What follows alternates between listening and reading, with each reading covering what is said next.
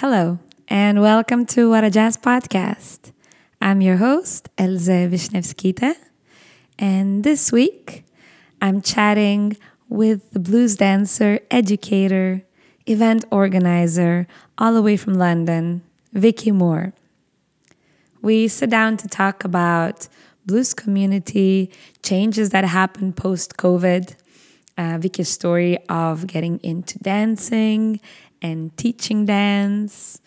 Uh, finally, how she got to organize five events a year, one of which is the teacher trainings. We discussed a little bit the pillars of good teaching and things that we're missing as teachers. Finally, we dive into Vicci's essay on cultural appropriation and we get into topics of African American dance aesthetics, the role of sexuality and sensuality in dance, and how can we teach that as educators. Vicci also shares her approach to partner dancing and the inequalities that she still sees between leaders and followers in the community, and finally, tackling the imposter syndrome as a dancer and as an educator. I hope you enjoyed this episode as much as I did. And without further ado, put your hands together for Vicci.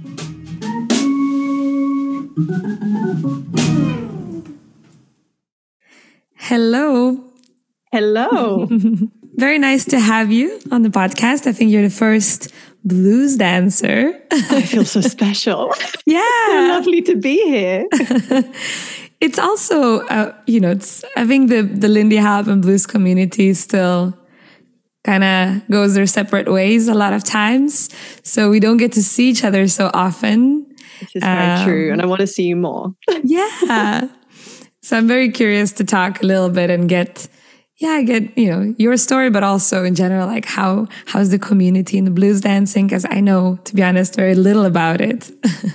and I'm very happy to talk about anything you want to know and answer any questions. Yeah, I'm very excited to share everything. Nice. Maybe just what are you currently doing, working on? What's happening in your life at this oh, moment? Wow, things are really intense. So, the blues community right now globally is exploding. I feel like there are more events now than even pre COVID. Wow. everywhere. Um, so Adamo and I, so for those of you that don't know, my dance partner is Adamo. Um, we're traveling all the time and we're really trying to find a better work-life balance. So we're trying to say no to events and stay at home a little bit more. But it's really hard when new events are popping up. And I'm sure you find this in the Lindy community. A lot of the organizers are friends, they're people that you care about. So you want to say yes, you want to support the, the growing worldwide dance scene. Um, so yeah, there's a lot of traveling happening. Um, and we have an online dance school that we actually started during lockdown. Mm-hmm. And honestly, I thought it was going to be a lockdown project. I thought, you know, we need to because we're full-time dancers so obviously overnight when covid hit we lost all our work all our income and we were like right we've got to adapt we've got to change let's build a website so we created um, quite quickly an online school that in all yeah in all honesty i really thought as soon as the world opened up again that would just fizzle out and maybe it would you know be something in the background but we wouldn't really keep it up. And the, even that is growing. That is getting more members people are joining people seem to really see the value in having a kind of platform that they can learn on as well as the international stuff or as well as going to weekly classes. So that's actually a load of work. Mm. we kind of accidentally gave ourselves because now we're traveling all the time and trying to um, keep this online dance school ticking over and developing and we're now in the process this week of launching a brand new website just because it's got so big, it's got much bigger than we thought it would that we kind of can't cope with it. So wow. we're having a web developer create a new online dance school that's going to be much more like much more robust, much easier to mm. navigate. And the amount of courses we've now got on it needed something a lot stronger. So lots happening. Amazing. What yeah. what what do you think are the reasons that the blues community is exploding even more than before COVID? You know, I have I have no idea. I don't know if it is just I feel like everything that happens in the blues community in terms of numbers is just a little bit behind other communities. So I feel like it's just trickling. Like people, obviously, Lindy Hop is is huge, um, and I think people who have maybe found that ten years ago, five years ago, are now discovering blues through that or through other forms. But I think also now for the first time, blues is a dance in of itself. Like we have a lot of people who don't do any Lindy Hop or don't do any other swing dances, but have discovered blues. Um, why I don't know. Maybe it is this certainly for me this need after covid of physical contact of something mm-hmm. of like togetherness and just and it's not hard right blues is not a hard dance uh, hands up like it's not the world's most difficult dance it's very simple and it's supposed to be it's supposed mm-hmm. to be mm-hmm. something that anyone anywhere really i think can connect to can connect to the music and can have a really sort of emotional connection to themselves, to the mm. music, to their partner. And it's it can be something really special, I think, if you let yourself go and become a bit vulnerable in that moment. Um, and maybe that's just what the world needs right now. Yeah. It's very interesting. I kind of want to hold on to the idea of um, the complicatedness or simplicity of a dance. And I, I think about that in, in Lindy Hop and as well, how naturally when you're in a community, you want to push the dance, so the dance keeps changing and sometimes gets more complicated, right? But at the same time, at the essence, I feel like Lindy Hop is also it's a social dance where people met each other to connect, and uh, there's this balance of making it simple enough, but at the same time trying to appreciate and push the art form forward and experiment as well. But the yeah. point of entry shouldn't become too high for people to just come and connect to each other. Yeah, exactly. And I think um, maybe a lot of it is in how it's taught. Oh, I've, got so many things, thoughts in my head now. I'm trying to work out which order to say them in. Um, yeah, that point of entry is, I think, really vital, especially for blues, because obviously, I think a lot of people listening to this podcast will have heard you know blues oh it's a sexy dance or oh no i don't like blues it's too slow or it's it's sleazy or something so already coming into blues there is almost a barrier for a lot of people to even enter because they're like before they've even done a class they don't like it they mm-hmm. think they mm-hmm. don't like it so we're fighting that slightly um, plus yeah for me that point of entry should be or the way i teach beginners for a first class is this is a bar dance. This is something that was not formalized. It wasn't, it shouldn't really be taught in a studio. It is something that developed over many, many, many years in Black American communities as a thing to connect to each other, to connect to the music, to connect to yourself, to have a sense of freedom. And we I, I believe that we need to start from that place. So come into a room, yes, maybe it's a dance studio. I mean, we used to teach our re- weekly classes in pubs in London. That was perfect. Mm-hmm. That's where I think that belongs, right? But the way we try and um, initiate people into it or get them to start is this is a bar dance. Listen to the music. Do what your body wants to do to this music. Yes, there is technique. Yes, the the more aware you are of different techniques and how to partner and how to use your body and body awareness and all this stuff. Yes, that will make you a quote unquote better dancer.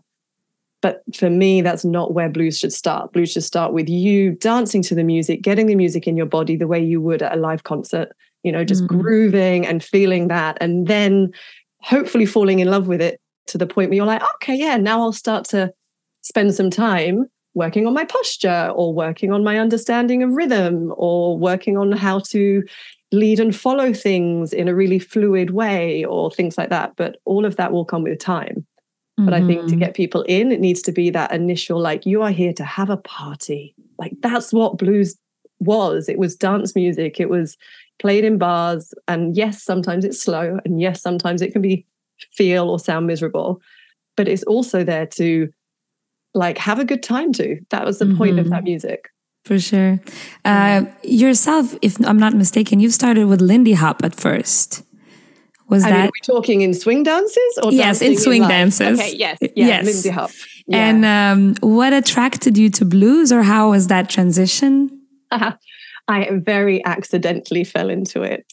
So I um yeah, I started Lindy hopping just a hobby, you know, and then one evening met uh, Adamo, on the Lindy Hop dance floor in wild times in London on a Tuesday night, and where and I was a complete beginner. And I thought uh, Adamo was Italian. I thought he was French because all I knew was that he had a funny accent. But I really liked dancing with him. And uh, I remember going home that night and being like, oh, I hope I see that cute French guy again. and so like I had this, but I didn't know his name, didn't know who he was. And then um, about a month later, a friend of mine, I think he just said to me, he was like, oh, come along to this blues night. I think you'll like it. So I just went along for fun. And Adamo was teaching. And I was like, oh, it's the cute French guy. Great. And we had a nice connection. So we started chatting. Um, and then quite soon after, we started dating. So it was a kind of me and Adamo were a couple first. And then I, because he was teaching blues already, I then got into it. And I was like, oh, yeah, I really love this thing. Um, didn't love it necessarily more than Lindy. It was just, I loved both. I did mm-hmm. both. Um, and then I guess the reason I ended up focusing on it was just that we got hired. Like I accidentally stepped in to cover a lesson once because um, Adamo's teaching partner was sick. That went really well. It was at a festival in London. Um, and from off the back of that, I think we got three offers of work in like in, in France and somewhere else, like international gigs. And I was just completely shocked. I was like, but I'm not even a teacher. What? Mm-hmm. Um, and so we kind of very quickly snowballed into people asking us to teach together. Um, and I guess it was a niche. There was not, there weren't really any, there wasn't really at that time, 11 years ago, there were not many people teaching blues, but mm. there were mm. hundreds of people teaching Lindy. And so when that, when it looked like, oh, hang on, maybe I'm going to do this for a career, maybe I'm going to get into teaching, it made sense that we continued the blues path that we, or that I accidentally fell onto. Mm. And the rest is history, I suppose. so wow, it's been it's been eleven years. been eleven years, yeah. Ten years full time.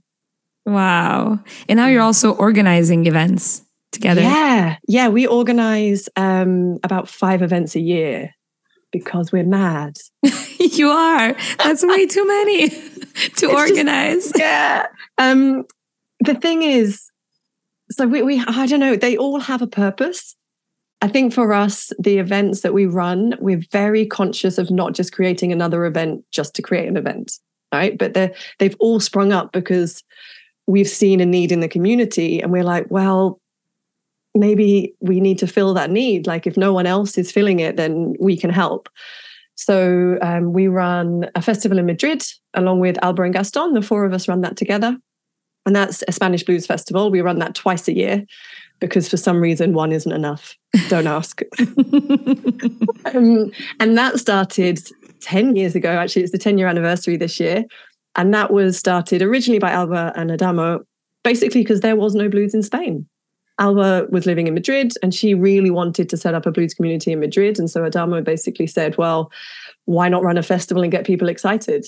like if there aren't any blues dancers this is one way to get them in mm. um, so that started essentially to kickstart the blues community in spain which it now has served its purpose there's now so many blues scenes and so many blues dancers in spain then a few years later adamo and i um, we're both trained teachers outside of the dance world um, and we just really saw this need for better teaching really in the dance world um, there are a lot of great dancers but not necessarily with the skills, with the teaching skills. And considering we, that's what essentially we get paid to do, right? We get paid to be teachers. We don't get paid to be dancers, sadly, in mm-hmm. our community. So we saw this need of like, hey, maybe we can help people, um, especially local people who maybe don't have any support, sort of t- people who are teaching locally in their small scenes. So we set up a week long teacher training because people kept asking us to you know do a couple of hours of teacher training tagged onto a festival or can you just could you stay one extra day and do some teacher training with our local teachers and we did it but it never felt like it was enough you know you just dig into one topic in a few hours and then you have to leave and you're like well that's not enough to become a teacher and to be fair a week isn't enough either mm. um, but we then developed yeah this week long course called bluesology which next year we're going to run twice, we think, because we had so many, so much interest. And then, so what's that? So there's two in Spain, teacher training.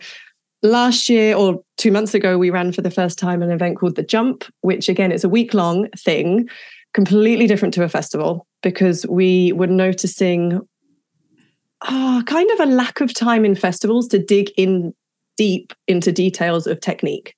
Mm-hmm. And again, we felt like, okay, if we did a, a week long thing, we can actually spend the time geeking out about anatomy, you know, all the things that, all those jargon words that people throw around grounding, frame, core, which really in a one hour class at a festival, and you're jumping between groups, and maybe one group has four different teaching couples over a weekend who possibly all have different ideas and different concepts that sometimes even um, clash with each other. Mm-hmm. It can be very confusing for people. So we thought, right, let's set up a week long event where people can really start to understand their own bodies.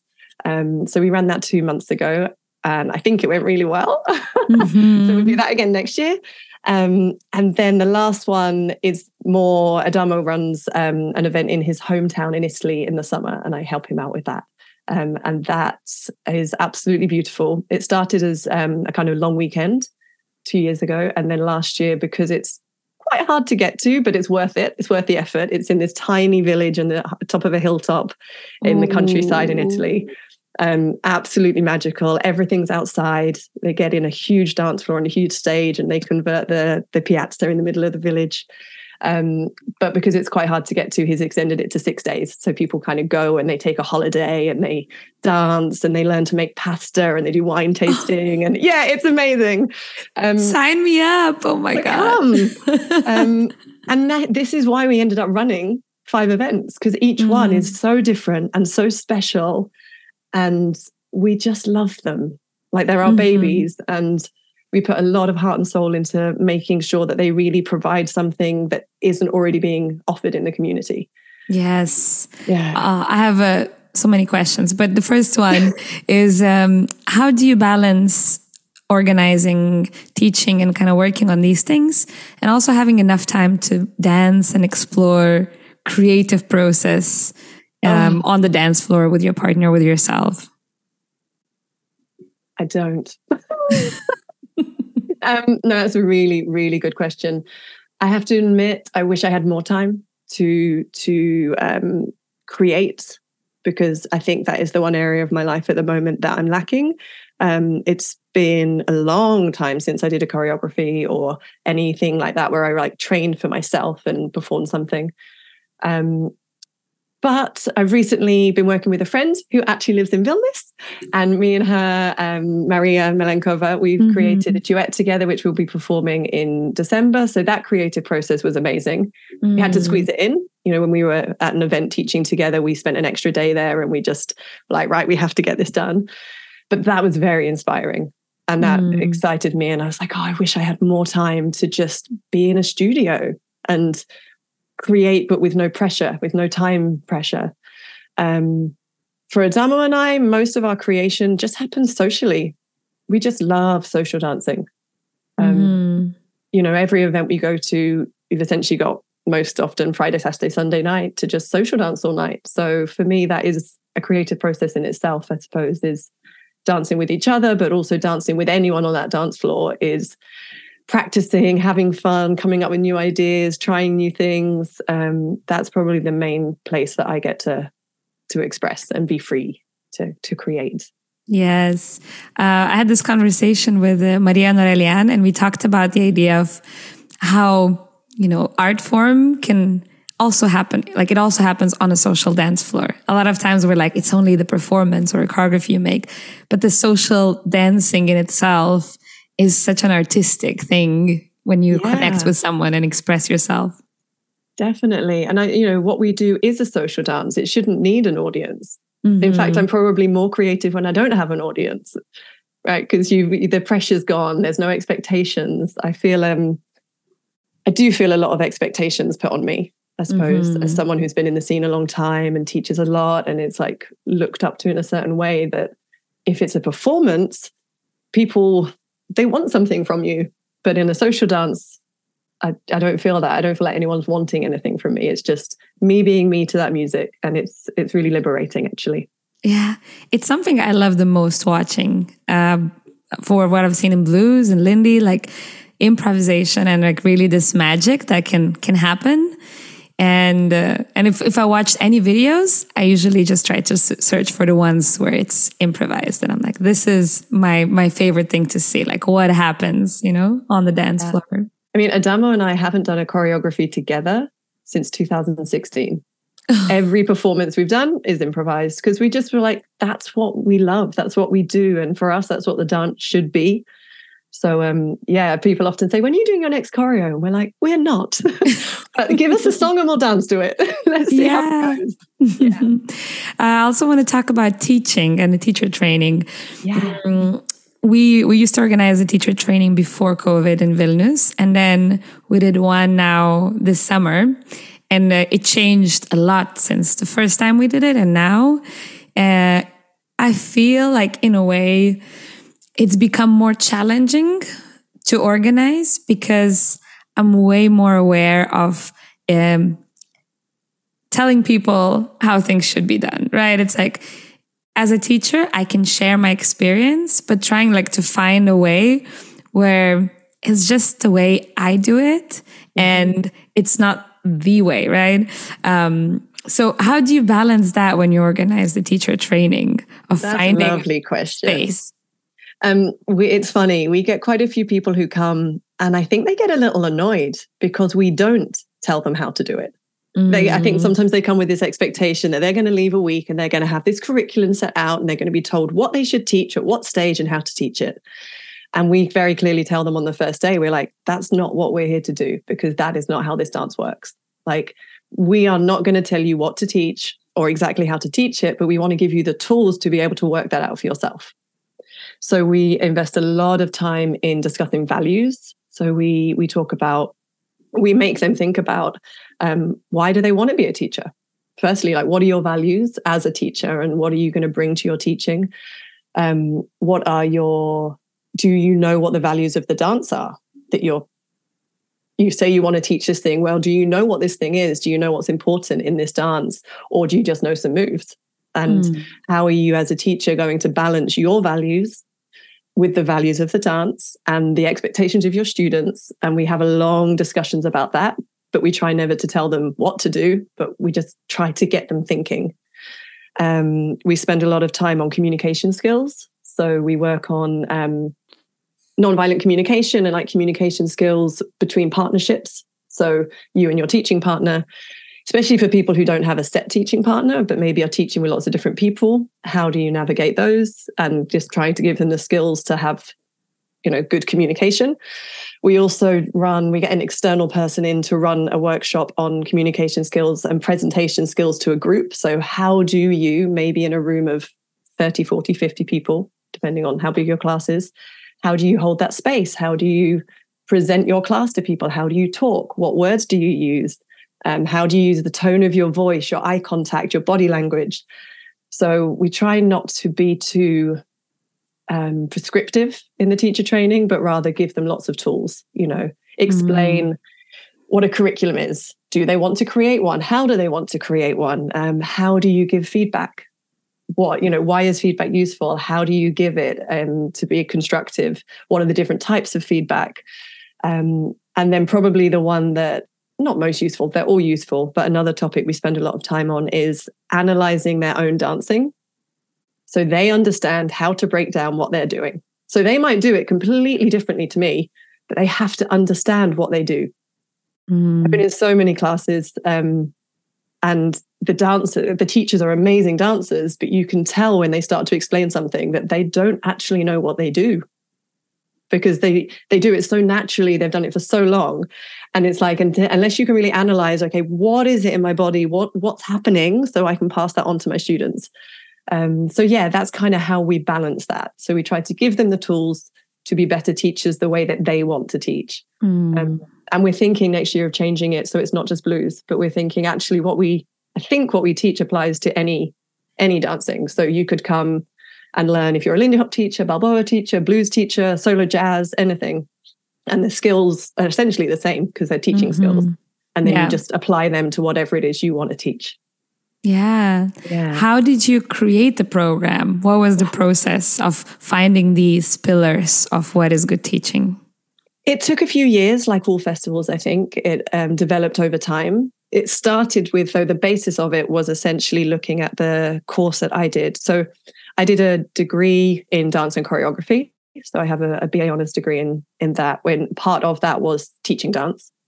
Mm. Um, and then after I graduated, I did another course in specifically how to teach adults because it's you know obviously quite different to doing a teaching school kids or teaching teenagers. Teaching adults is quite different. So I did um, a course in that, and then the first bluesology was essentially based on the template that I'd learned in that course. So going through all the different pedagogical stages and what they call the teaching cycle. So the teaching cycle starts with understanding, identifying the needs and expectations of your students, then designing and planning your classes, then delivering your classes, then um, giving feedback and assessment to your students, and then evaluating your own teaching in order to change it to make it better, to then prepare for your next class. And the cycle continues. And so that's how we base, or that's how we structure the week, is based on that cycle, um, mm. that teaching cycle. What do you think people are struggling with the most in in these teacher trainings? I think is actually the communication side. I think a lot of people have wonderful ideas, they plan in detail, um, but they don't necessarily know what they're doing, like I mentioned before. Mm-hmm. And then when it comes to explaining it to a group or engaging a group or really trying to get that information across, they struggle. They there's a lot of looking down, a lot of mumbling, a lot of way too much talking for my liking in a dance class. People have paid to dance, not to stand still and listen.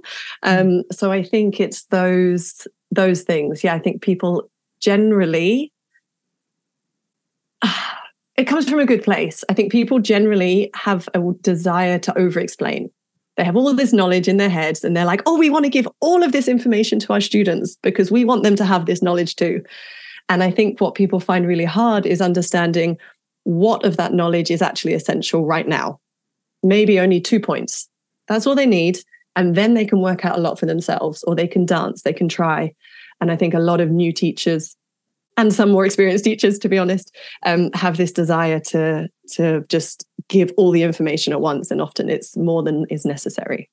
Mm, so true. I've seen it so many times, and also have fallen into that. You know, when you're so excited to share something, yeah. like I've been talking for way too long now, and you're like, put the music on, go. It's also interesting because there are people that are, I think, so good in the group setting in a class but outside of the classroom, they're actually really shy and, and kind of introverted. But uh, yeah, it's an interesting change that happens when people can can be okay talking to a big group, mm-hmm. but maybe with smaller, like one on one, they're like they're really struggling. Um, so also like it's just everyone is so different, you know, because I feel like people when when when you say a teacher, you presume that that's a very like extroverted person, just great with people and crowds. But that's not necessarily that. You can also just develop certain skills to be good in that setting. Yeah. And maybe in another setting, you're actually a more close person. Yeah, definitely. I think, you know, if you learn communication skills or presentation skills, you can present a class wonderfully. Doesn't mean that you're an extroverted person. And I actually think mm. it's really hard. I don't think you need, you shouldn't have to be an extrovert to be a good teacher or to get hired or to be considered a good dancer. I think it's, it's not fair. Mm-hmm. You know, mm-hmm. just, I mean, a lot of, I, I, guess I'm, I'm balanced between the two. I love to be with people, um, but God, I need to recharge alone. Mondays, I don't speak to anyone because I feel like I give so much in a weekend and it absolutely drains me mm-hmm. completely. Um, yeah. So then I have to be alone for like the rest of the week until the next festival. And I'm like, okay, now I can be with people again. For sure. What do you do to recharge? Um, I love to read. I don't get much chance. I have a puppy, so I don't get much chance mm. to recharge anymore because he's mad. Um, he's only seven months old and he wants attention all the time.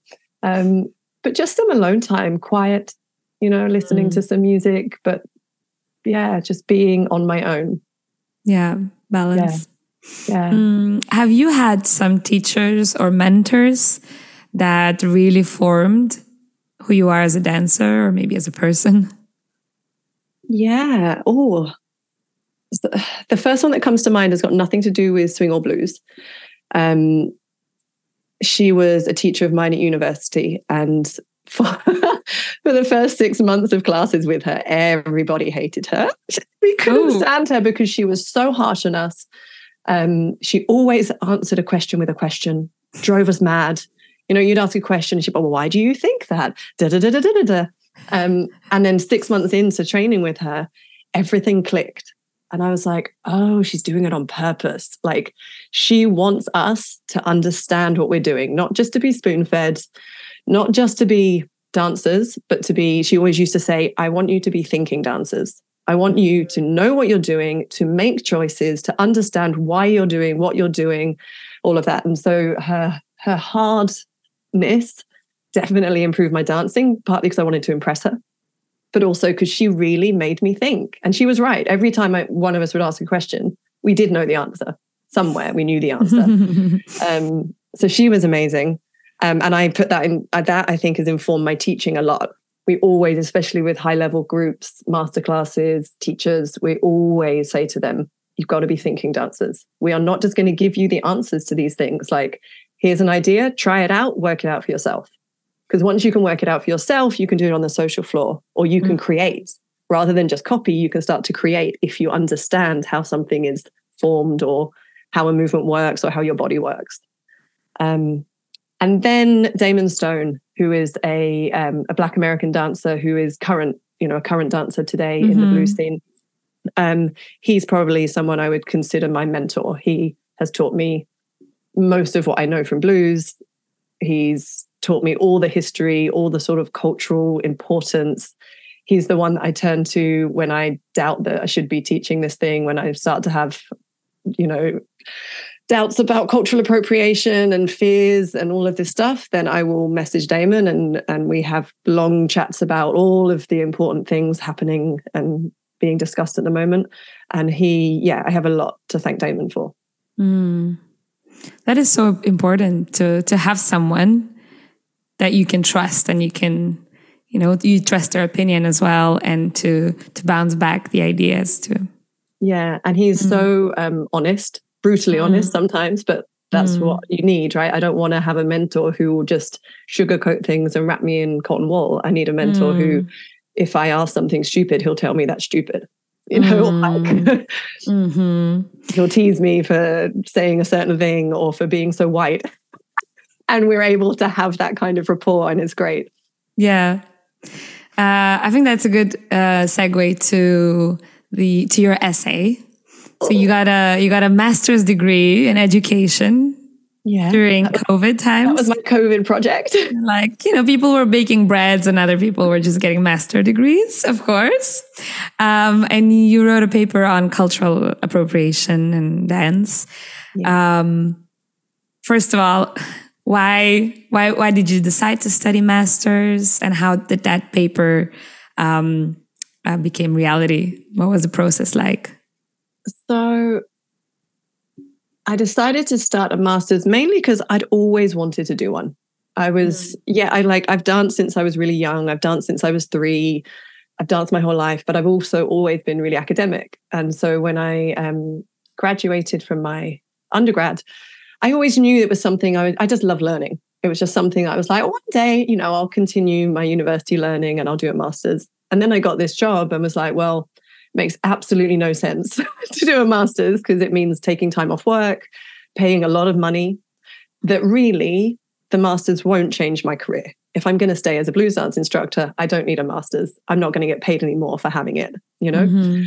But then when COVID hit and we lost all our work and I had all this free time, I thought, well, now's the time. Like when else am i going to be gifted this this time at home in this way? So that's why i did it then. Um, and i really really really wanted to understand on a deeper level things about um, race politics and cultural appropriation because of what i do. Um, and all the discussions that have been happening for a long time in the blues community. And definitely they were heightened during COVID, I think, particularly in the Lindy Hop community. Um, I wanted to understand it beyond what you see on social media. I think social media can be very dangerous. And um, there was a lot of good, interesting stuff being shared, but it wasn't necessary. You know, what are the sources? You can't always find out what the sources of this stuff is. So I just wanted to understand that on a deeper level. So one of my modules at university was called the Sociology of Race in Education. And it was UK based because that's where I did my master's, but um, it looked at basically how race impacts education in many different ways, you know, and how racism is so systematic in the education system. In lots of different ways but then we had complete free reign with our topic with our project. We could write anything we wanted and our, our tutor encouraged us to do a critical reflection of how race has impacted our own lives. And so that was my opportunity to go right i want to really dig into essentially my complicity in the cultural appropriation of a of an african american dance form and how I, as a, a white British woman, you know, how have I ended up teaching this thing and what processes have I gone through in that in like the past 10 years? Mm. It um I got the opportunity to read it and I'm very very happy and very grateful that you shared it with me. Uh, what really strikes me is the it's really a deep personal reflection. It was not like an academic approach to what is cultural appropriation and, and navigating that, but really your own experience. So was it how how was that like putting that so personally? Was that also your aim to really just reflect through yourself rather than analyze it in a more academic way? Yeah. So uh, like I said, our tutor encouraged us to do that, and it was mm. quite rare. This was the only module where we were encouraged to do a personal reflection. Mm-hmm. Um, and I think because she understood just how personal race is and what a huge impact it has on everyone's lives in a very different way, and what race means to different people, mm. um, it was one of the hardest things I've ever done. I won't lie. It was. Mm. I needed to do it for myself, for my um, yeah, I, I, I, felt like it was quite cathartic in a way, and it was a process I needed to go through. Um, but yes, it was difficult to really think about what what have you done, what have I done, how could I have done it differently, what impact might that have had that I didn't understand at the time. Mm-hmm. Um, you know, how have I explained things in classes that maybe I shouldn't have explained them that way? Have I have I done some damage? Have I accidentally said something that actually thinking back was that racist, even though I was trying to be appreciative, and it makes you question everything. Mm-hmm. And I was mm-hmm. very, very close to quitting my job many times mm. during that essay. Mm. Uh, there's a moment where you where you talk about ballet and having learned ballet and how that informed your understanding of technique um, and you know what we call uh, beautiful dancing, let's say, all the, the, the visuality of it. Um, and I don't know how, how you were searching for it to be more accurate to the values of African American dance style.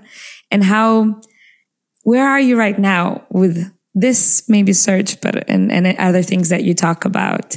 I imagine it's still a continuous process.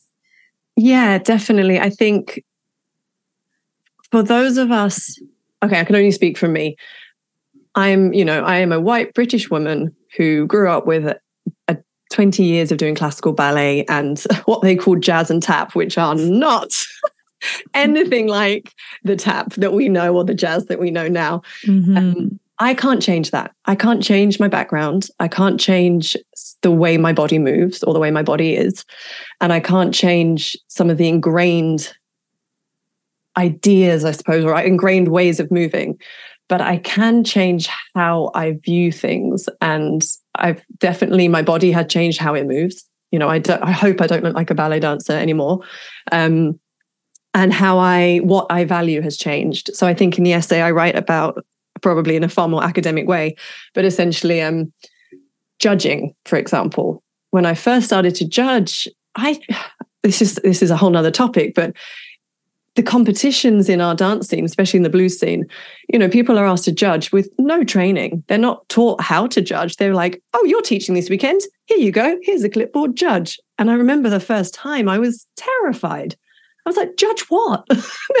you know, there are no, there's no categories, there's no point system, there's nothing. Like, what are you asking me to judge? Who who look who I prefer? Um, so I think judging in this in this um, dance scene is tricky anyway. But um, I definitely I've learned to change my glass like to put on different glasses almost of like okay I'm going to watch the dance floor not with my past ingrained ideas of what is beautiful like a, a clean line or a nice soft hand or the correct posture which is completely different in ballet to, to blues. But I'm going to put my blues glasses on and go right who is dancing in the way that the dance asks them to dance? So prioritizing rhythm, prioritizing polycentric movement, prioritizing um, lead follow conversation and sass and all different, you know, shapes and broken lines versus straight lines, all these different things. Um, but it's a process, definitely. And it's, but I think it's something that if we are teaching this dance and we're not from the culture that it comes from, it's a process that we should actively be doing mm. to deserve to teach it deserve to deserve to be in the position that we're in you know mm-hmm. we do need mm-hmm. to do the work for sure and also how different aesthetics look on different people you know and whether it's your body and I like different bodies move differently and sometimes it's just it's hard because i feel we still like when you know when we judge it's like you kind of see your, yourself in there and you're trying to mm-hmm. reflect through your experience but like looking past it and looking how the dance um, is on someone else and then do they have these values that are the values of the dance? It's such a it's such a deep reflection. And a lot of times especially when at the moment of judging you don't have much time. So it's like doing that work continuously yeah. to be able to to to make choices that are more accurate to the values that you have. Yeah. And something i've been thinking a lot about recently is are these things because i think a lot of people are trying. A lot of people are really trying to connect more to what the dance is asking. But are they being put on externally or are they coming from inside? Mm. and for me it's it's really obvious when you see the two stay next to each other. Someone who maybe has done a class and they've been told oh in in african american dance they make asymmetric shapes and angles. And so suddenly this this body that hasn't embodied this idea but just does the shapes because they've been told looks very awkward and almost like mimicry or grotesque. I don't want to mm-hmm. be too controversial in what i say but you know it just doesn't look quite right. Whereas there might be someone else next to them doing similar shapes but they've clearly understood them from a much deeper level and the shapes are coming from inside because the music is making them move in a certain way not because they've been told by someone that you have to make this shape, but because that shape is happening because of what they hear in the music. Mm-hmm. And there is such a difference. And I think that to me, that's where I'm at at the moment, where I'm really trying to see if there a way that I can teach it that isn't doesn't make people do the first version, where they just put these shapes on and pretend to be something they're not, because that's not mm-hmm. authentic and it's not, it doesn't look good. It it looks oh, I can't think of the word, but yeah, it looks put on, it looks fake. Yeah, like yeah. forced as well. Yeah. Right? It's like you're trying to force something out of your body that doesn't want to want to go there. yeah, and I think I hope this isn't too controversial a thing to say, but I think especially if that is a a white a body mimicking shapes that were originally danced by black bodies, there's a lot of problematic stuff there where you're like, well, are you just copying? Are you trying to impersonate a black body? You know, linking back, and I write about this in my essay. Um, yeah, linking back to some very problematic things from the past about mimicking black bodies. Whereas if it is okay, my body moves this way, and the, because the music is making it move this way, and I'm going to respect and honor the roots of the dance and the values of the dance, but it's going to do it in the way that my body does it. I mm. think it looks and it feels a lot more in line with what what should be happening in the dance mm-hmm. to me. Mm-hmm. Yeah. I don't know and if that was explained well enough. for sure. Yeah. And, and it's also um, for, for a long time, I remember the value of looking beautiful. what does that even mean? exactly. But it was like when, you know, because it probably in many, in some maybe dances, you, you know, beautiful can be described in so many ways. But I just remember like learning the dance and the goal was like to try to make it look beautiful or try to have nice lines and and that being accentuated in classes. And and you never really know what it is but you can kind of look at yourself and be like mm, that's not beautiful. And like all of this like really questioning the values and the aesthetics of this particular dance makes that definition of beautiful like you know it's like such a broader thing. Yeah. Um but still i feel like learning you know a lot of times like you have mirrors in the studio and and you can catch people like in the class you know they're like checking their lines. But then like what are you checking for? What are you yeah. trying to to look for in in the mirror in the reflection? Is that the beauty understanding that you have or is it the beauty understanding of the dance? Like it's such a tricky tricky thing but you know like it, I think it also comes from the from the tradition we learn to dance in the studios in front of the mirror, trying to make say, certain yeah. shapes and lines. And because there's also you know a discussion about really, especially in blues, like mirrors have no place in a blues class.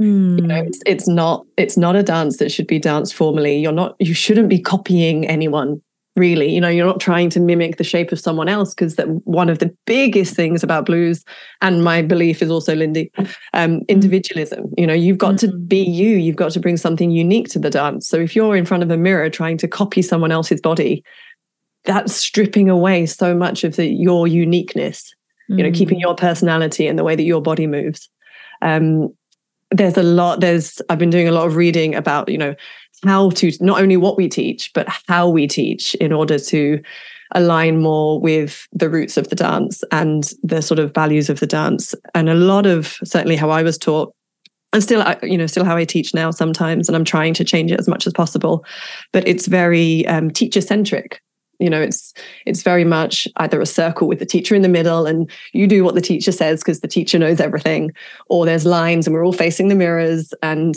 it's not um it's not how these dances were ever developed or taught within the communities that they were developed in. It was much more about learning from each other, learning from community, peer learning, learning through doing rather than learning by standing and listening.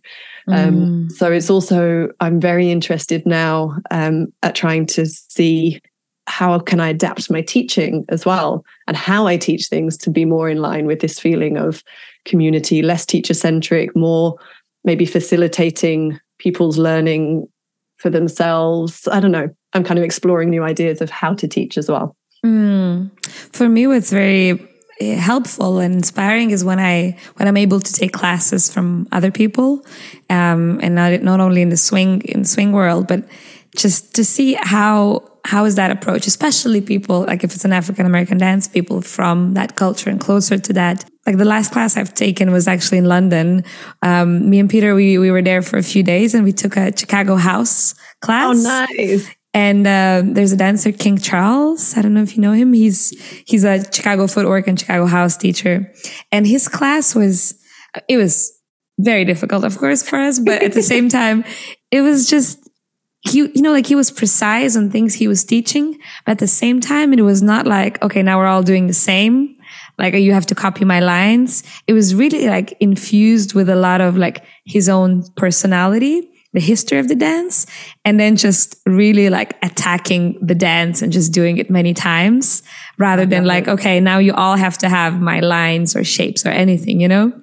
So it was just like, again, taking classes like this uh, for me, it's it's a big learning moment to be like, mm, what can I what can I take from this and and try to bring closer in the teaching. Yeah, definitely. I mean, I did. Um, I've done a lot of classes in West African dance, mm. and you know, you you learn by doing. They do a thing, you copy it, you keep repeating it. They add something. They very rarely break it down. They hardly ever talk. There's very little explaining it's all about the music, the beat, and and dancing and moving, and it's incredible.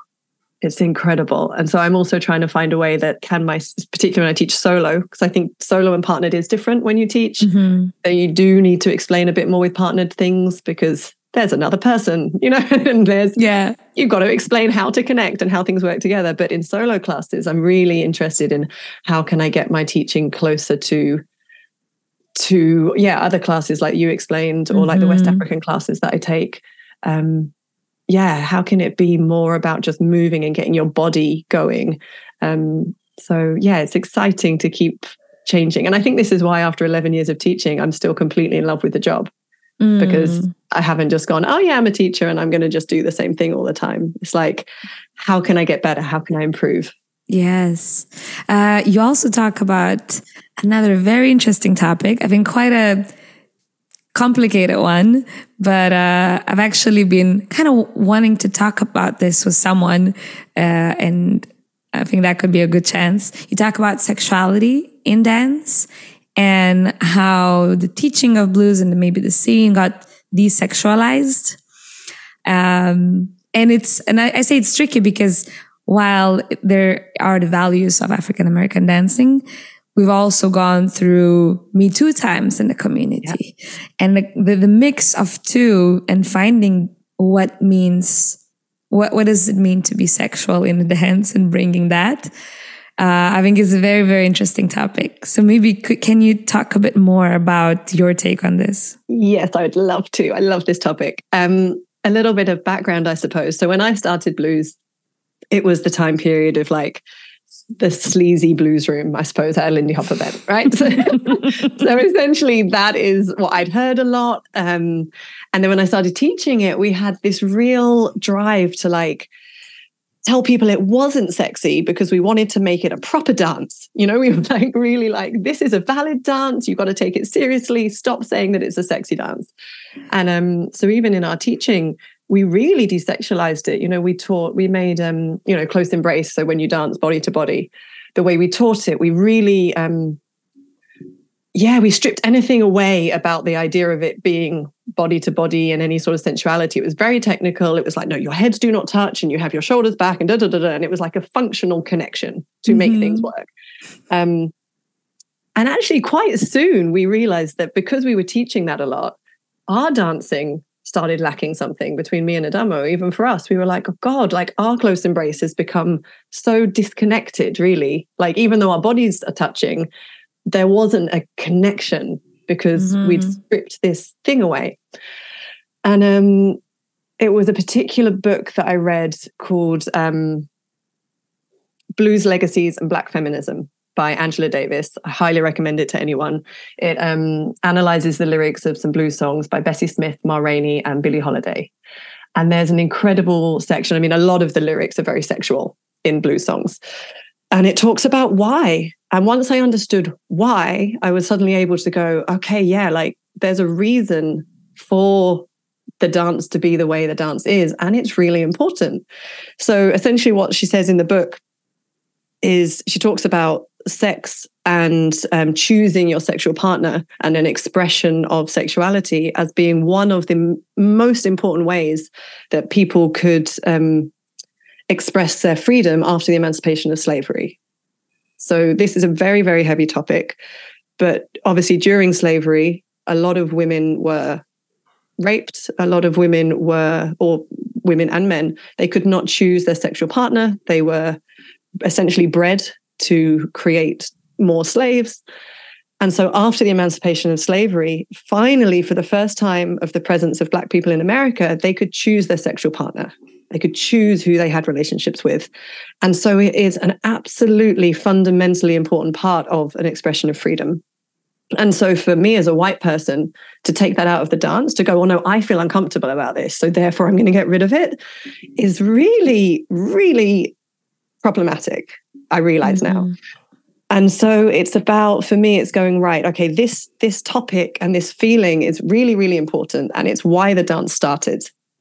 You know it's this reason this two people wanting to be together there's so many descriptions of early blues dancing being you know two bodies hanging off each other in a bar and it's it's beautiful actually just that feeling of like two people being together so why should we strip that away you know, it's not our, we we do not have the right to take that away. But like you said, we also do need to create safe spaces and make sure that there's not sort of predatory behavior. So I guess for me, it's not about suddenly promoting their blues is really sexy. Go and go and chat someone up in the blues room. Mm. But it's mm. about okay, what does sexuality mean, and what does what does it mean in terms of our dancing? And for me, what it means is not being ashamed of my body, and having um, having the ability to express my own sexuality. It's got nothing to do with anyone else. So it's like if I want to move my hips, I'm going to move my hips and I'm not going to be ashamed of it. Mm-hmm. If I want to do a kind of grinding action, Sandra Gibson esque movements, right? I'm going to do that and I'm not going to be ashamed of it because it's my body and it's like ownership of my own sexuality and my own body. It's not, hey, I'm going to dance with you and that means I want to have sex with you. Mm-hmm. right? So there's I feel like it's a bit, there's a big difference between sexy and sexually empowered for yourself. Mm-hmm. And that's the way that I'm approaching it at the moment. Um, I actually have recently been teaching a class called Bringing Sexy Back. Mm. We do start with Justin Timberlake for the warm up song. Of course. of course. Um, but in that class, we we do exactly this. We analyze lyrics of songs. We talk about the importance of empowered sexuality, sort of in history. Um, and then we look at ways that we can do that. So, you know, one thing for me, for example, I talk about the need to be really grounded. I'm like, the more grounded you are and more more earthy, the more power you have. And then once you've got that power, you let that power go through your body. And like mm. maybe it's about what part of your body do you love the most? Mm-hmm. You know, maybe mm-hmm. it's your shoulder. Maybe you, you really love your shoulder. So maybe a shoulder roll to you is really sexy. That's mm-hmm. great. That's amazing. And that's going to make you feel amazing when you dance. And no one can take that away from you. Mm. So that's the way I'm approaching it of this like empowered sexuality in the dance. And so if I'm dancing with someone and I'm dancing in that way, it doesn't mean that I want anything from them in return. It just means that I'm feeling really good in myself right now and I'm going to move in that way. Yes. And also that empowerment, I think it has to do with being able to speak up when you don't feel comfortable, right? So the yeah. more empowered in that way you can be, that will also give you empowerment to to, to draw your boundaries, to dance Absolutely. with people you want to and not dance with people you don't want to, and kind of have the space or no space you need. So like this yeah, empowerment so seems to be able to translate everywhere. It's almost like by discussing it and allowing there to be this allowing some elements of sexuality of empowered sexuality to be present in the dance we mm. i believe it's going to be a safer space Mm-hmm. Um, and interestingly, um, I also uh, recently qualified as a sex educator. And so this all this was all connected to my master's degree as well, because part of that was also looking at sex and gender in education. So I looked a lot at sex education in schools, and essentially it's the same thing there. It's like rather than not talking about this stuff, the more yeah. we talk about it, the safer young people are.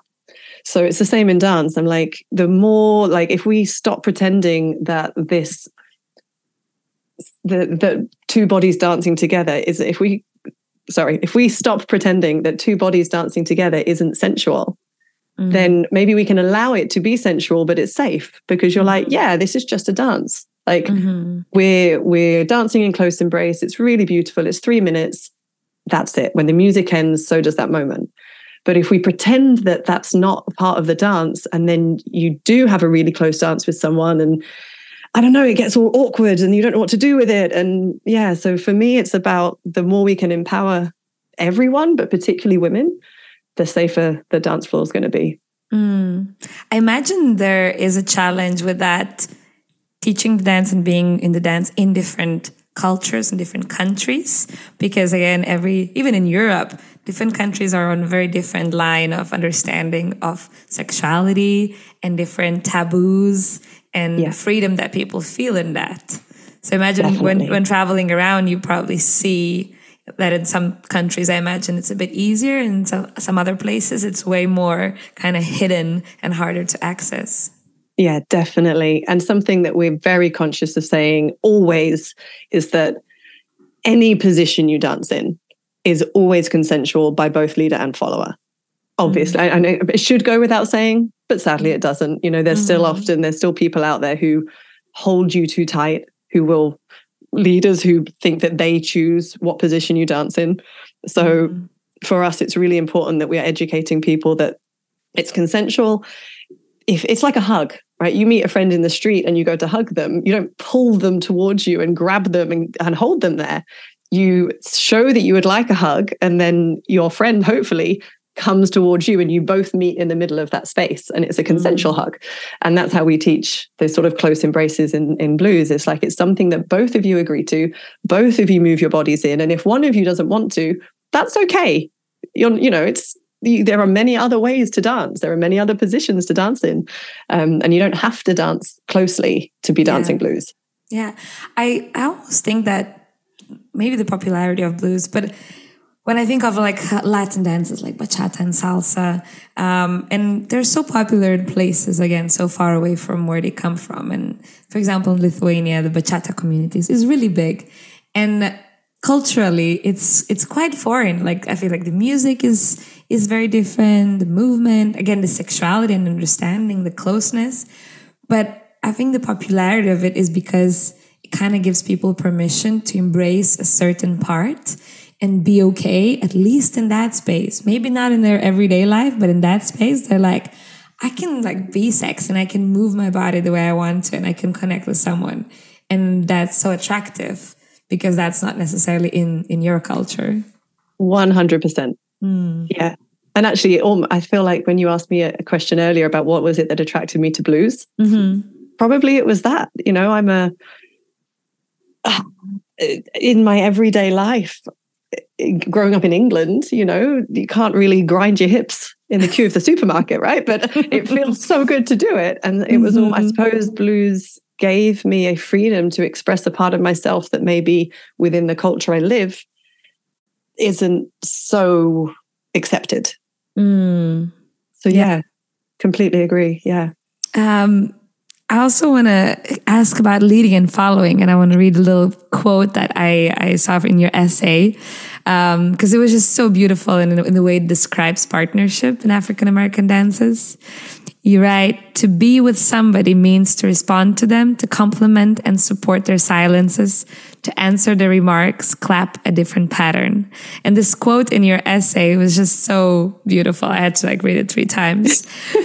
um, but what was kind of the impact of this idea in, in your understanding of leading and following? Yeah, so this quote is from a book called Stepping on the Blues by Jacqui mm, Malone, Malone, which I recommend to anyone who dances any African American dance form because it's not just about blues, it's just about the vernacular dance in general. Mm-hmm. And again, this quote to me literally changed how I approach partner dancing. In in the three seconds it took me to read it, it was like an explosion went off in my head, and I was like, finally I understand. Um, and this is a huge topic because I think leading and following is very cultural, actually. And I think depending on where you go, those words hold different meanings or hold different weights. Um, and gen- generally, from like white European backgrounds and countries, leading and following means leaders are in charge, followers do what the leader says in a very, mm-hmm. very simplistic way, right? So if we think ballroom dancing, the leader moves the follower around the floor and the follower follows and they do they do what they're told.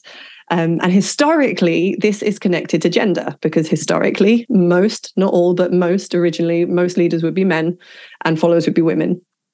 Um, and so it was this idea of men being in charge, essentially, age old patriarchy back in play. um, but then when you look at um, gender roles in African American communities and some African communities, and this is information that I got from Gray Armstrong from chatting to Gray, and Gray has a great blog about this as well, and also chatting to Damon Stone.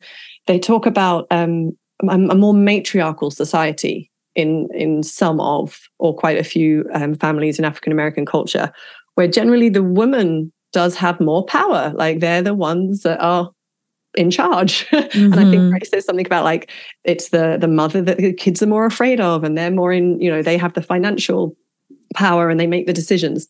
So when you put the matriarchal idea into a partner dance, it makes no sense that the leaders are in charge if we're thinking that it's tied to uh, tied to gender. So actually, it's this idea of partnership meaning something completely different depending on the culture you come from. Mm-hmm. And that quote you read to me is just like Absolutely. It's not about doing what someone else tells you to do. That's not a healthy partnership in mm-hmm. any facet of life. Yeah. So it got me questioning maybe rather than teaching how to lead and follow, we should focus more on how to teach teaching how to be a good partner. And yes, mm-hmm. there are differences between leading and following, of course. Otherwise, why are we bothering to dance with someone else? But I think at the essence of it is how yeah, how do you be a good partner and what skills do you need to be a good partner? And then once you're partnering with someone, how do you give to that? And certainly after reading that quote about the idea of um, filling in their statements and clapping a different pattern. I'm like, I can I can follow my partner. I can hear what they're asking me to do, and I can respond to that. But I can respond to it my own way. Mm-hmm. Um, and that had, yeah completely changed how I how I partnered because I went through a real journey of of following. When I mm-hmm. when I mm-hmm. started partner dancing, I could not follow. Partly, I think, because I didn't necessarily want to. Mm-hmm. I'd done 20 years of solo dancing. You know, I was a solo dancer and I had my ideas and I heard the music my way.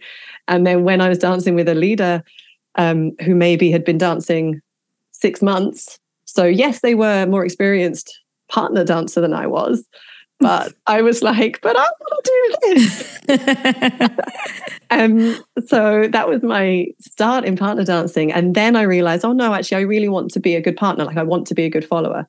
So then I committed myself to learning to follow. Like mm-hmm. every breath my leader took, I wanted to be able to follow it. and then I was like, God, I'm boring. I can follow pretty, you know, I can follow a lot, but I'm not much fun to dance with anymore. And so I kind of went on this wave of following everything, but then going, oh no, actually, I want my voice back. So I started to to not follow stuff, but then, you know, maybe I would start to improvise more. But when I improvised, I stopped following, and it took me years to find that balance where I'm like, oh, actually, I can do both at the same time. Mm. Like I can. I can listen and I can understand exactly what you're asking me to do, and I can make a critical choice in the moment of how am I going to respond to that? Am I going to do exactly what you're asking? Am I going to do it my way? Am I going to change something? Right? Because I'm 50% of the creative team as well. So, yeah, it really, really changed my entire dancing and how I approach all partner dancing, just that mm. one quote. Mm. And in return, you get to know the other person because when you're just following, uh, yeah, it's hard to know who that person is, right? Or even if you're just leading, again, like if there's no interaction and conversation, you don't really get to know the person. And the beauty of partner dancing is also to get to know who you're dancing with without talking, but moving yeah. together and responding to each other. Yeah, it's just a nonverbal conversation. Mm-hmm. no conversation is good if one of you is silent the whole time and one of you is talking the whole time. Like, yeah. Do you think? Yeah. Do you think that changed also your personal relationships in life, like learning to be a better partner in dance? Yeah. Yeah, mm. definitely. And I'm not sure I, I, I couldn't pinpoint a time, mm-hmm. but I, yes, I'm much, much better communicator now. I listen far more now. Um, I think I'm much more just aware of other people and what other people would want and other people's points of view. And yes, I think everyone should learn to partner dance. Yes, I agree. Right? It's uh, basically uh, couples therapy. it's true. I actually met uh, I met a dancer from US who is uh, he's a great dancer, Damien, and he is a couples therapist and he does use partner dancing for like the dance therapy part with with the couples that he consults. That's amazing. So, mm. Yeah, maybe it's a future career. Think about it. Um, do you see any inequalities still in the community when it comes to leaders and followers? Sadly, yes. You know, and you'd hope like 2023, we're also progressive. Mm-hmm. But um, I do think, I think it's an unconscious thing, though, that there are still inequalities. For example, Adamo always has a queue of followers wanting to dance with him at events. And I very rarely get asked. And to me, even so, and I think it's it's not just me, it's like high level followers generally don't get asked to dance. High level leaders do, or teachers who are, you know, leader teachers mm-hmm. versus follower teachers. Um, and that in itself to me shows a massive inequality. And I think it's a mentality because I still think, even though we teach it and people if you were to ask them they would say oh yeah you know blues is equal follower leader both are, you know both have equal roles in the dance la, la, la. still somewhere in there ingrained is leaders thinking that they have to give a good dance to their partner and so if they don't think they can give a good enough dance they're not going to ask you mm-hmm. whereas followers are like oh it's okay I'll, I'll dance with Adamo he'll like he'll give me a good ride essentially. And so we have this real imbalance where it's like, because I'm a teacher and a woman, I think, because mm-hmm. I would say follower, but I do think it's also related to gender, unfortunately. I mean, I become intimidating. Whereas mm-hmm. Adamo, as a teacher and a male and a leader, he becomes like the prize to dance mm-hmm. with. And that, that that's really problematic. And I don't know how to change it because, you know, for years since we started teaching, we've been talking about the equality of of lead and follow in the dance. And it's what we bang on about in every lesson. Um, and yet still it doesn't necessarily always happen on the dance floor. Um, so that's something I see a lot of, which is a shame. Mm-hmm. Um, and I think, yeah, I think people just need to start to maybe this idea of partnership rather than lead follow might help. You know, if you start to be like, it doesn't matter if you're leading or following, what it is is just being a being a, a nice partner, being someone who you're going to enjoy dancing with. Um, and understanding that the other person is 50% of the dance. So if someone asked me to dance, whoever you are, we're going to have a great dance. Right? Like we're bringing 50 50. So yeah, it's going to be fun, at least. mm-hmm. um, so I see that. And also, I think that this is probably, I don't want to presume, but I probably the same in Lindy. Um, you know, you see a lot, leaders tend to progress quicker. Mm. So you might have leaders in a higher level class or get through to the finals of a competition where followers who are probably possibly much better dancers are in a lower level class or don't final but because the leaders are needed mm-hmm. they need more level we need more leaders so we'll put you mm-hmm. up even though you're not quite ready or we'll put you in the final because you're one of the best that we have but actually there are some followers who didn't final who are incredible so then there's this boosted ego with some of them because they're like, well, I'm finalist and I'm in the advanced level, I'm this and I'm that. And I don't know how, I don't know. Is that the same in in Lindy Hop? Yeah, I think it's quite a similar similar situation. Also, probably that comes up to uh, the part of the inviting, being invited to dance, because then it's so much more pressure for leaders, mm-hmm. right? It's like you're you're asked a lot to dance, but then if if it's like the leader's gonna make it or break it in a dance, it's also it's like really stressful to be yeah, in that true. position, right? But then yeah, on the other hand, there's usually also less leaders or like they sign up later. So there is this feeling of, oh, we're in shortage of leaders constantly. So they're needed. They're mm, like in high demand yeah. always. And so yeah. I think there's pros and cons for them as well. Mm-hmm. Right. Like you said, there's a there's possibly a higher pressure on them you know, um, certainly sometimes after a party, Adamo's exhausted. He's like, I haven't sat down for a single song. and I'm like, oh, well, you know, I, I, I ask, I always ask, but um, yeah, he will be in much higher demand than I will be. Um, so that's interesting. And when you said about levels, is there, because in Lindy community, we're really battling with this kind of, you know, wanting to climb up the levels. Mm um, feeling like you belong in the highest level, being disappointed if you don't make it to the highest level in the auditions, and like a bit of a bubble of this level thing. Uh, is it similar in blues? Do people get obsessed over being in the right level? Yeah, there is. Yes. I think in blues, we have a real mix of events. So some events will not have levels at all. Mm-hmm. There's, you know, some that will do classes based on topic. So, for example, Adamo's Festival in Italy in the summer, all the classes were based around music of some description. So, rhythms or a particular genre of blues, um, or all sorts of different classes, all based on music. And they had a description of like how kind of how hard they might be. So he put guitars, you know, one guitar was like open to anyone, 5 mm-hmm. guitars was, you know, this is going to be challenging, mm-hmm. basically, anywhere in between. And you just chose where you wanted to go. And it was really beautiful. And, you know, if you went to a five guitar one and it was out of your depth, well, you knew it was a five guitar class. Yeah. So it's on you in a way. Mm-hmm. Um, other other festivals they do do levels some just you pick some have auditions it's a real real mix um and yeah, they'll always, especially with auditions, there'll always be someone who is upset. Um, mm. And that's probably one of the things I hate most about the job. I hate, I hate it. um, yeah, especially if it's a case of okay, well, we have to put this many people in this level. and there's always a few on the cusp where you're like, well, they're all basically the same, but two of them have to go up and two have to go down because mm-hmm. of numbers. And then it's just feels really unfair and horrible. And oh, yeah, I hate it because you kind of know that somewhere in there you're possibly ruining someone's entire weekend. Mm. And that sucks. That really sucks because yeah. So I'm at that point now where I'm like, who am I to make that person feel rubbish? I don't. Yeah. I don't have the right to make them feel bad.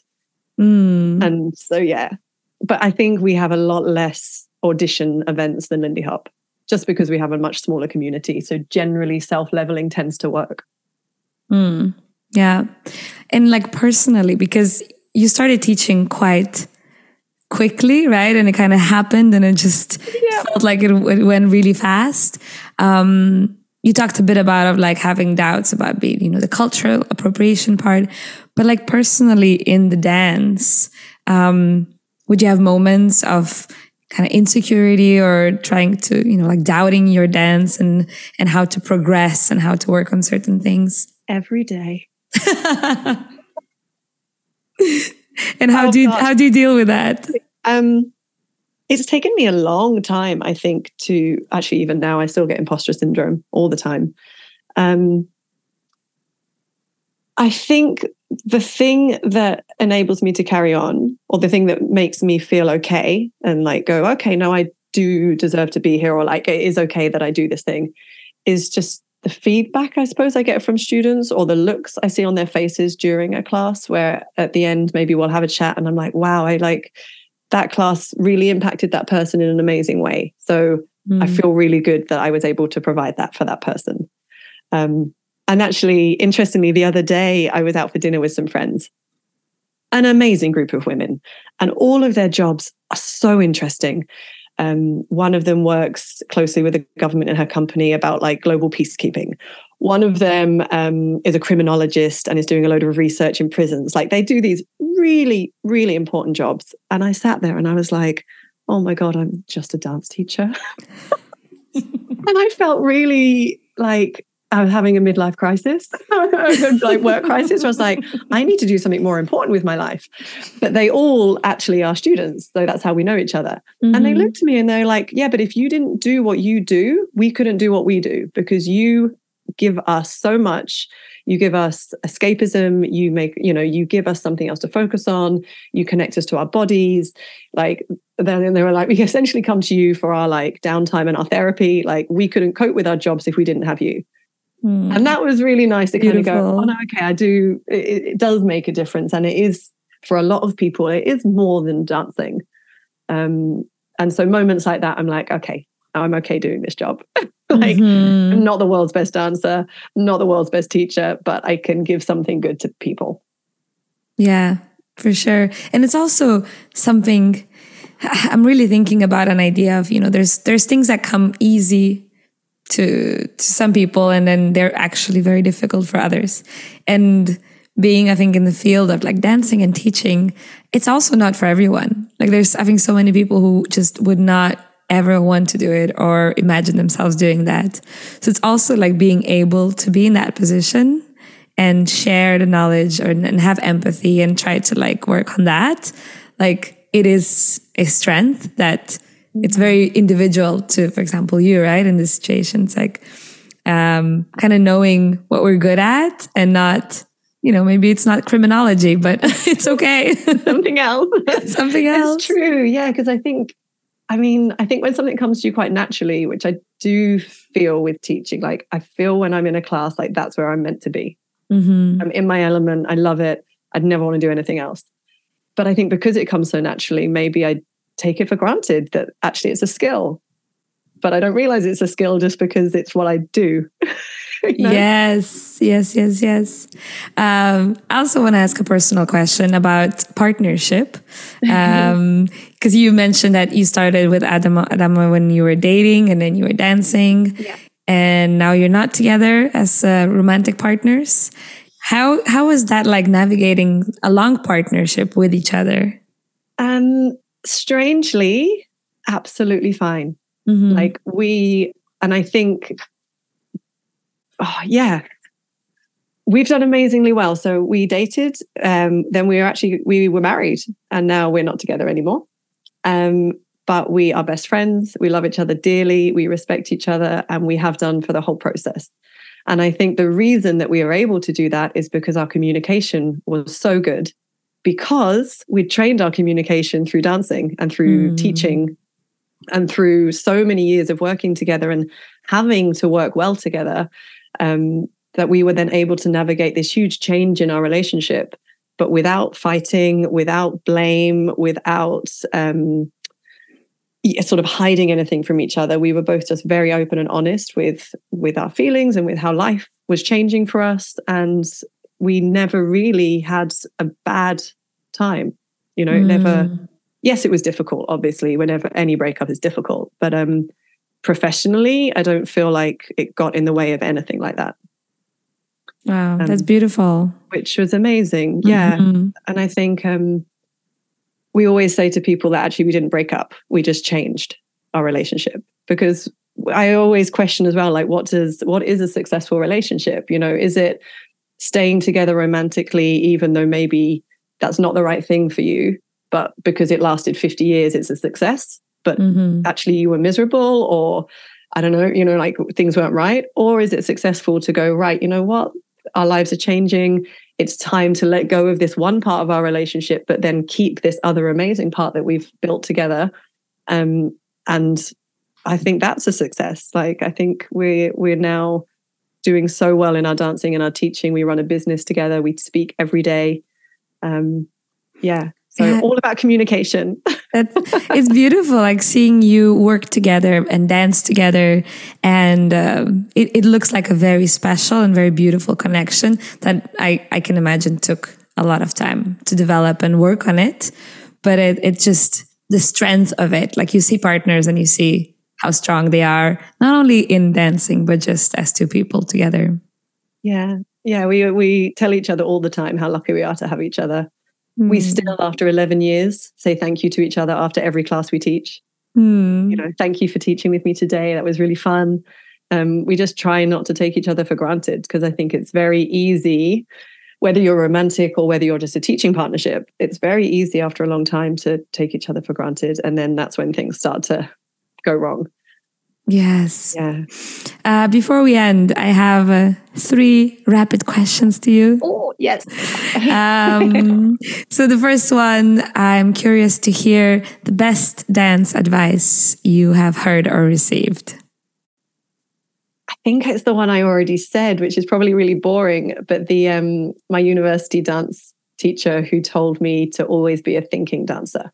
Mm, because that dancer. has yeah that has influenced me in my dancing. You know i'm always questioning why and what if and that's how i approach my following. I'm like yeah okay i, I see what you're saying here but what if i did this? Or like why have you asked me to do that? Um, but I also i try and put that into my teaching. I'm always mm-hmm. asking why why are we teaching this lesson? Why are we teaching this thing? Um, why are we teaching it the way we're teaching it? Can we do it better? So um, she's really got me to constantly question mm-hmm. uh, and then trying to pass that on to students as well. So getting them to understand why they do what they do. And i just think it it takes it beyond just dancing being moves and really mm. creates that that thought process and, and art. Right. Uh, what's the worst dance advice you've heard or received definitely when people say it's always the leader's fault. oh my God, it riles me so much um, because it takes any responsibility away from the follower and is essentially saying, You don't matter in this dance. And I know it comes from a nice place because I used to get told it when I was a beginner. And if something went wrong in class, the leaders would always be like, oh, you know, don't say sorry. It's always the leader's fault. like, no, it wasn't. It was definitely my fault. and that's okay because I'm a person too. And yeah. I have input in this dance. Um, and someone said it to me last weekend on the social floor. Still, like it still happens. And I was like, so um, yeah, I think it's from it comes from a good place. You know, they're they're trying to be kind, but no, no, it is not always the leader's fault. Definitely not. we are fifty percent of the dance. Hmm. Uh, and lastly, how do you define success, or what is success to you? Oh, I think success to me is leaving a dance or leaving a class or getting to the end of a day with a smile on my face. Mm. For whatever reason it was. If if something and knowing that I put a smile on someone else's face, you know, um, Mm-hmm. um, if I finish something, uh, yeah, whether it's a dance, a social dance, or a whole weekend of teaching, and everyone's smiling, then I'm like, yeah, that was a success. Mm. I feel successful in that moment. Mm. Well, this talk has definitely put a smile on my face. Thank you so much for having me. Oh, I could speak to you for hours. yeah, that was so so interesting. Um, is is your essay available for people to read? You are the first person I've actually ever shown it to outside of university because I was too scared. Oh, I, I, Um, I I found it so interesting, and I think it would be yeah probably very very interesting for people also going in a similar journey and questioning these things. you. Well, if anyone listening to this podcast is interested, then Mhm. then you're more than welcome to contact me. Um, I'm all over the social medias and email and everything, um, and I'd happily send it to people. I probably, like I said before, I'm a bit terrified of social media and what it can do, so I Mhm. don't want to make it public. But um, I'm very happy to send it to individuals if anyone's interested in reading more. Um, yeah, very happy to do Perfect. that. And Perfect. apparently, it might be being published in a book. Yeah. All right, well, that's going to be yeah, pretty My public. university, my university lecturer contacted me to ask. Um, there was a group of us whose essay she wanted to publish in like a, a book about race politics. So let's see if that comes to fruition. I Yes. don't know. Beautiful. Yeah. Thank you so much for talking to me and sharing all of this today. Thank you so much for having me. Thank you for tuning in to What a Jazz podcast. The episode was created together with the music of Dimitri Papa, the visuals of Linda Vilniškytė, and the support from the Swinging Europe Network project. You can follow our updates and the new episodes on What a Jazz Facebook page. Take care, goodbye, and until next time.